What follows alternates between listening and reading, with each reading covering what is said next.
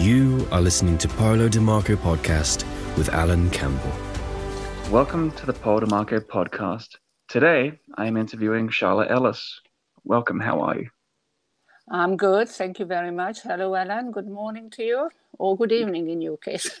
oh, it's, it's good evening over here. Is it good morning where you are? Uh, it is, yes. It's 10 o'clock in the morning here. Nice. The first question I'd like to ask you is what sets you apart from the larger corporate PR companies?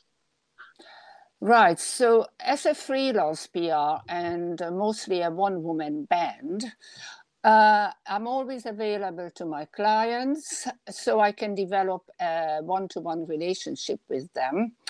And in fact, a lot of them become good friends over the years.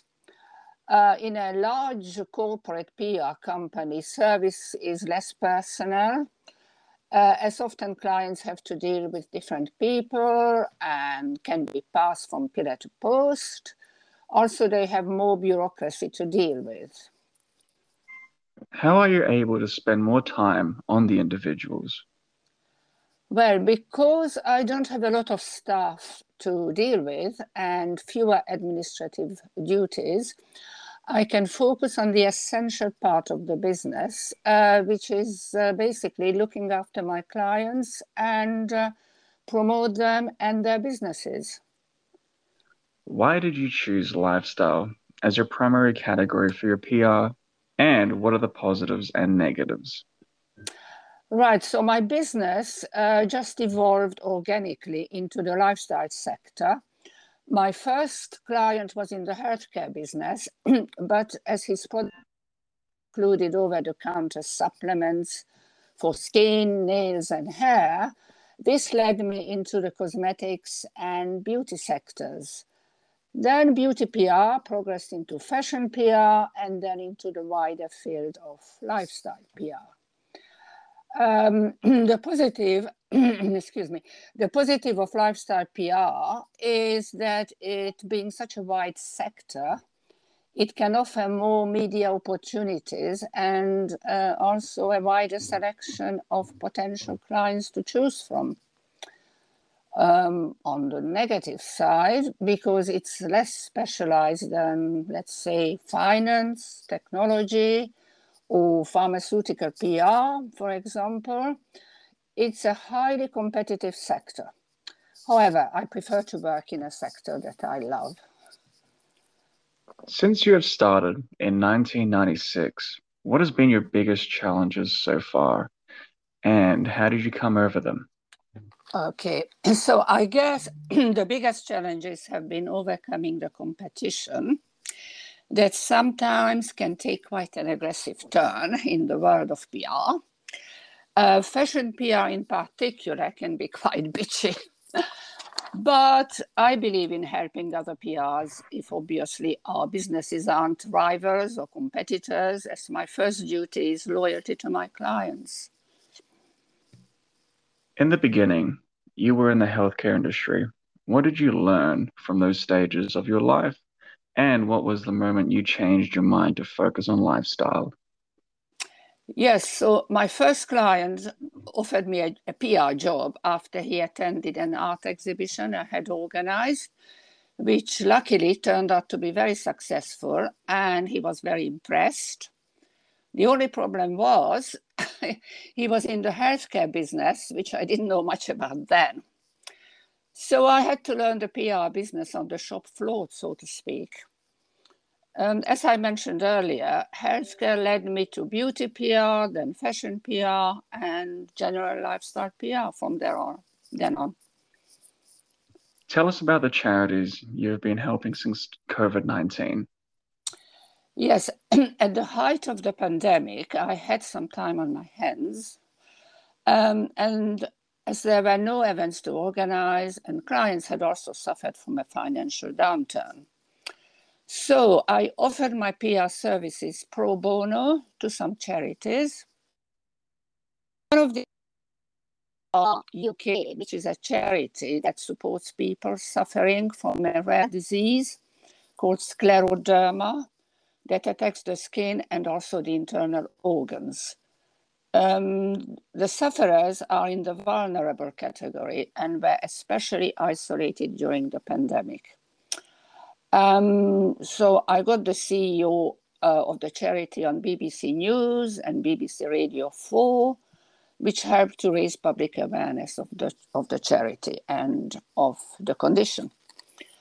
Um, one of the other charities I was involved in was the Sadie Bristow Foundation, uh, which was set up in memory of a little girl born with allergies who tragically died at the age of nine after a fatal allergic reaction. And the charity aims to raise awareness of allergies that can be fatal. How did you get the idea for exclusive nonfiction book projects, and how are they so unique? Right. So after I met a former Hollywood producer who has had an amazing life, but nobody knew about, he'd been largely forgotten. Having, but he's been he'd been close friends with such stars of the golden age of Hollywood as James Dean, Elvis Presley, Natalie Wood, to name but a few, I thought he had a unique story to tell, and I encouraged his story. Then I found a publisher for him and organized his book launch. The book is called Heat. And it was the same when I met Princess Olga Romanov, whose father was a nephew of the last Tsar of Russia, Nicholas II. And I visited her home, Provender House, in England. And I found the house, I was amazed. It was crammed full of photos and memorabilia from her father's past, uh, which is, of course, of great historical interest. There are many books have been written about the Romanovs and the last Tsar of Russia. I knew that Prince personal anecdotes of living with and being brought up by a father of such historical significance would be unique. So I convinced her to write her memoirs. Then again, I found a publisher and organized her book launch and dealt with all the publicity.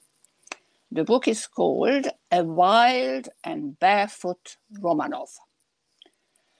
But one very rarely meets such interesting people with such unique stories to tell. So the literary agency side of my business is, is quite small, frankly. What is the processes of choosing the individual to be under your PR? Is it based on the style or personality of the person? Well, at the end of the day, I guess it's down to personal chemistry obviously the person needs to be competent as well and have some experience in PR. When I deal with other PRs, most of the time I get pushed aside or they don't message back until I ask them for a follow up. How does your team manage this differently? And why do you think other PRs do this? Well, as I mentioned before, PR is a very competitive business especially in fashion and beauty. And many PRs feel insecure and worry about having their clients pinched by other PRs. So I have come across this a number of times, but luckily my clients have been fiercely loyal to me. So I would just say uh, be as good at your job as you can so your clients stand by you. And should you ever lose a client to a competitor, well, c'est la vie. Take it on the chin and move on. What are you working on currently? Right. So currently, I am involved um, with a beauty company, a cosmetics company, and I'm also promoting um, Miss England Beauty Contest. Uh, a little. That's not completely my remit, but I help with it, uh, which had to be cancelled because of the pandemic. And now we are hoping that uh, it will be able we be able to stage it. Uh, it will be uh, the event will take place not virtually, uh, but physically on the 24th of August in Coventry in in England.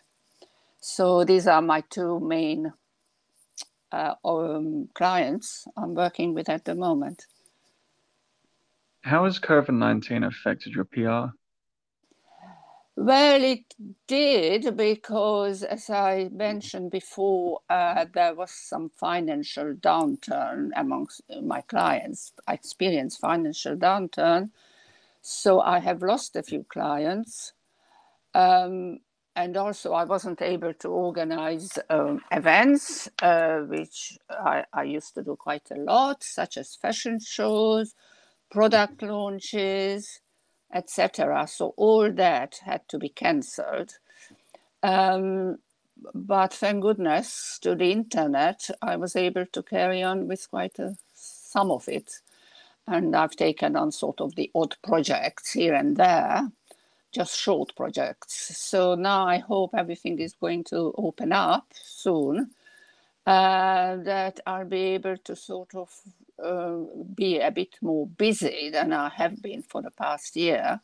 In fact, uh, you know, quite a lot of people now have been, um, old acquaintances and contacts have been in touch. They want to meet up with me. So things are opening up, thank goodness. I certainly hope so. But, but thank you so much, Charlotte, for being on the show. You are most welcome, Ellen. You are listening to Paolo DiMarco podcast with Alan Campbell. Welcome to the Paolo DiMarco podcast. Today, I am interviewing Charlotte Ellis. Welcome. How are you? I'm good. Thank you very much. Hello, Alan. Good morning to you, or good evening in your case. oh, it's, it's good evening over here. Is it good morning where you are? Uh, it is, yes. It's 10 o'clock in the morning here. Nice. The first question I'd like to ask you is what sets you apart from the larger corporate PR companies? Right. So, as a freelance PR and mostly a one woman band, uh, I'm always available to my clients so I can develop a one to one relationship with them. And in fact, a lot of them become good friends over the years. Uh, in a large corporate PR company, service is less personal uh, as often clients have to deal with different people and can be passed from pillar to post. Also, they have more bureaucracy to deal with. How are you able to spend more time on the individuals? Well, because I don't have a lot of staff to deal with and fewer administrative duties, I can focus on the essential part of the business, uh, which is uh, basically looking after my clients and uh, promote them and their businesses. Why did you choose lifestyle as your primary category for your PR? And what are the positives and negatives? Right. So my business uh, just evolved organically into the lifestyle sector my first client was in the healthcare business, but as his product included over the counter supplements for skin, nails, and hair, this led me into the cosmetics and beauty sectors.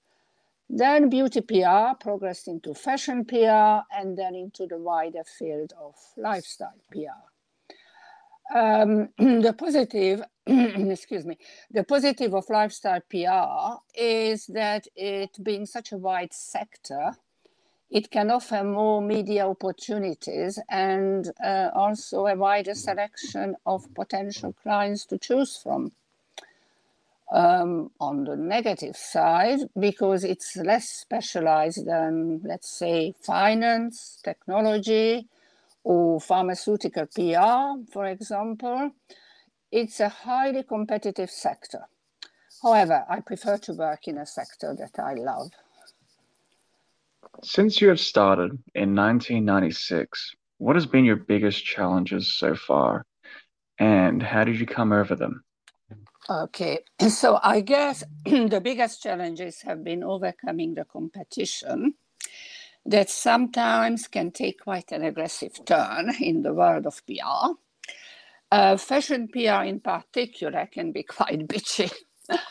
but I believe in helping other PRs if obviously our businesses aren't rivals or competitors, as my first duty is loyalty to my clients. In the beginning, you were in the healthcare industry. What did you learn from those stages of your life? And what was the moment you changed your mind to focus on lifestyle? Yes, so my first client offered me a, a, PR job after he attended an art exhibition I had organized, which luckily turned out to be very successful, and he was very impressed. The only problem was he was in the healthcare business, which I didn't know much about then. So I had to learn the PR business on the shop floor, so to speak. Um, as I mentioned earlier, healthcare led me to beauty PR, then fashion PR, and general lifestyle PR from there on. Then on. Tell us about the charities you've been helping since COVID 19. Yes, at the height of the pandemic, I had some time on my hands. Um, and as there were no events to organize, and clients had also suffered from a financial downturn. So I offered my PR services pro bono to some charities. One of the UK, which is a charity that supports people suffering from a rare disease called scleroderma that attacks the skin and also the internal organs. Um, the sufferers are in the vulnerable category and were especially isolated during the pandemic. Um, so I got the CEO uh, of the charity on BBC News and BBC Radio 4, which helped to raise public awareness of the, of the charity and of the condition. Um, one of the other charities I was involved in was the Sadie Bristow Foundation, uh, which was set up in memory of a little girl born with allergies who tragically died at the age of nine after a fatal allergic reaction. And the charity aims to raise awareness of allergies that can be fatal. How did you get the idea for exclusive nonfiction book projects, and how are they so unique? Right. So after I met a former Hollywood producer who has had an amazing life, but nobody knew about he'd been largely forgotten. Having, but he's been he'd been close friends with such stars of the golden age of Hollywood as James Dean, Elvis Presley, Natalie Wood, to name but a few. I thought he had a unique story to tell, and I encouraged his story. Then I found a publisher for him and organized his book launch. The book is called heat. And it was the same when I met Princess Olga Romanov, whose father was a nephew of the last Tsar of Russia, Nicholas II. And I visited her home, Provender House in England. And I found the house, I was amazed. It was crammed full of photos and memorabilia from her father's past uh, which is, of course, of great historical interest. There are many books have been written about the Romanovs and the last Tsar of Russia. I knew that Prince personal anecdotes of living with and being brought up by a father of such historical significance would be unique. So I convinced her to write her memoirs. Then again, I found a publisher and organized her book launch and dealt with all the publicity. The book is called A Wild and Barefoot Romanov. But one very rarely meets such interesting people with such unique stories to tell. So the literary agency side of my business is, is quite small, frankly. What is the processes of choosing the individual to be under your PR? Is it based on the style or personality of the person? Well, at the end of the day, I guess it's down to personal chemistry. Obviously, the person needs to be competent as well and have some experience in PR. When I deal with other PRs, most of the time I get pushed aside or they don't message back until I ask them for a follow up how does your team manage this differently? And why do you think other PRs do this? Well, as I mentioned before, PR is a very competitive business, especially in fashion and beauty. And many PRs feel insecure and worry about having their clients pinched by other PRs. So I have come across this a number of times, but luckily my clients have been fiercely loyal to me.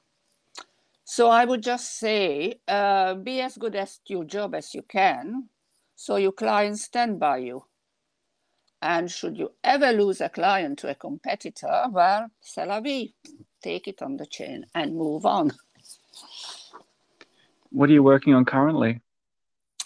Right. So currently, I am involved um, with a beauty company, a cosmetics company, and I'm also promoting um, Miss England beauty contest. Uh, a little, that's not completely my remit, but I help with it, uh, which had to be cancelled because of the pandemic and now we are hoping that uh, it will be able be, be able to stage it. Uh, it will be uh, the event will take place not virtually, uh, but physically on the 24th of August in Coventry in in England. So these are my two main uh, um, clients I'm working with at the moment. How has COVID 19 affected your PR? Well, it did because, as I mentioned before, uh, there was some financial downturn amongst my clients. I experienced financial downturn, so I have lost a few clients. Um, and also, I wasn't able to organize um, events, uh, which I, I used to do quite a lot, such as fashion shows, product launches etc. So all that had to be cancelled. Um, but thank goodness to the internet, I was able to carry on with quite a, some of it. And I've taken on sort of the odd projects here and there, just short projects. So now I hope everything is going to open up soon, uh, that I'll be able to sort of uh, be a bit more busy than I have been for the past year. In fact, uh, you know, quite a lot of people now have been, um, old acquaintances and contacts have been in touch. They want to meet up with me. So things are opening up, thank goodness. I certainly hope so. But, but thank you so much, Charlotte, for being on the show. You are most welcome, Ellen.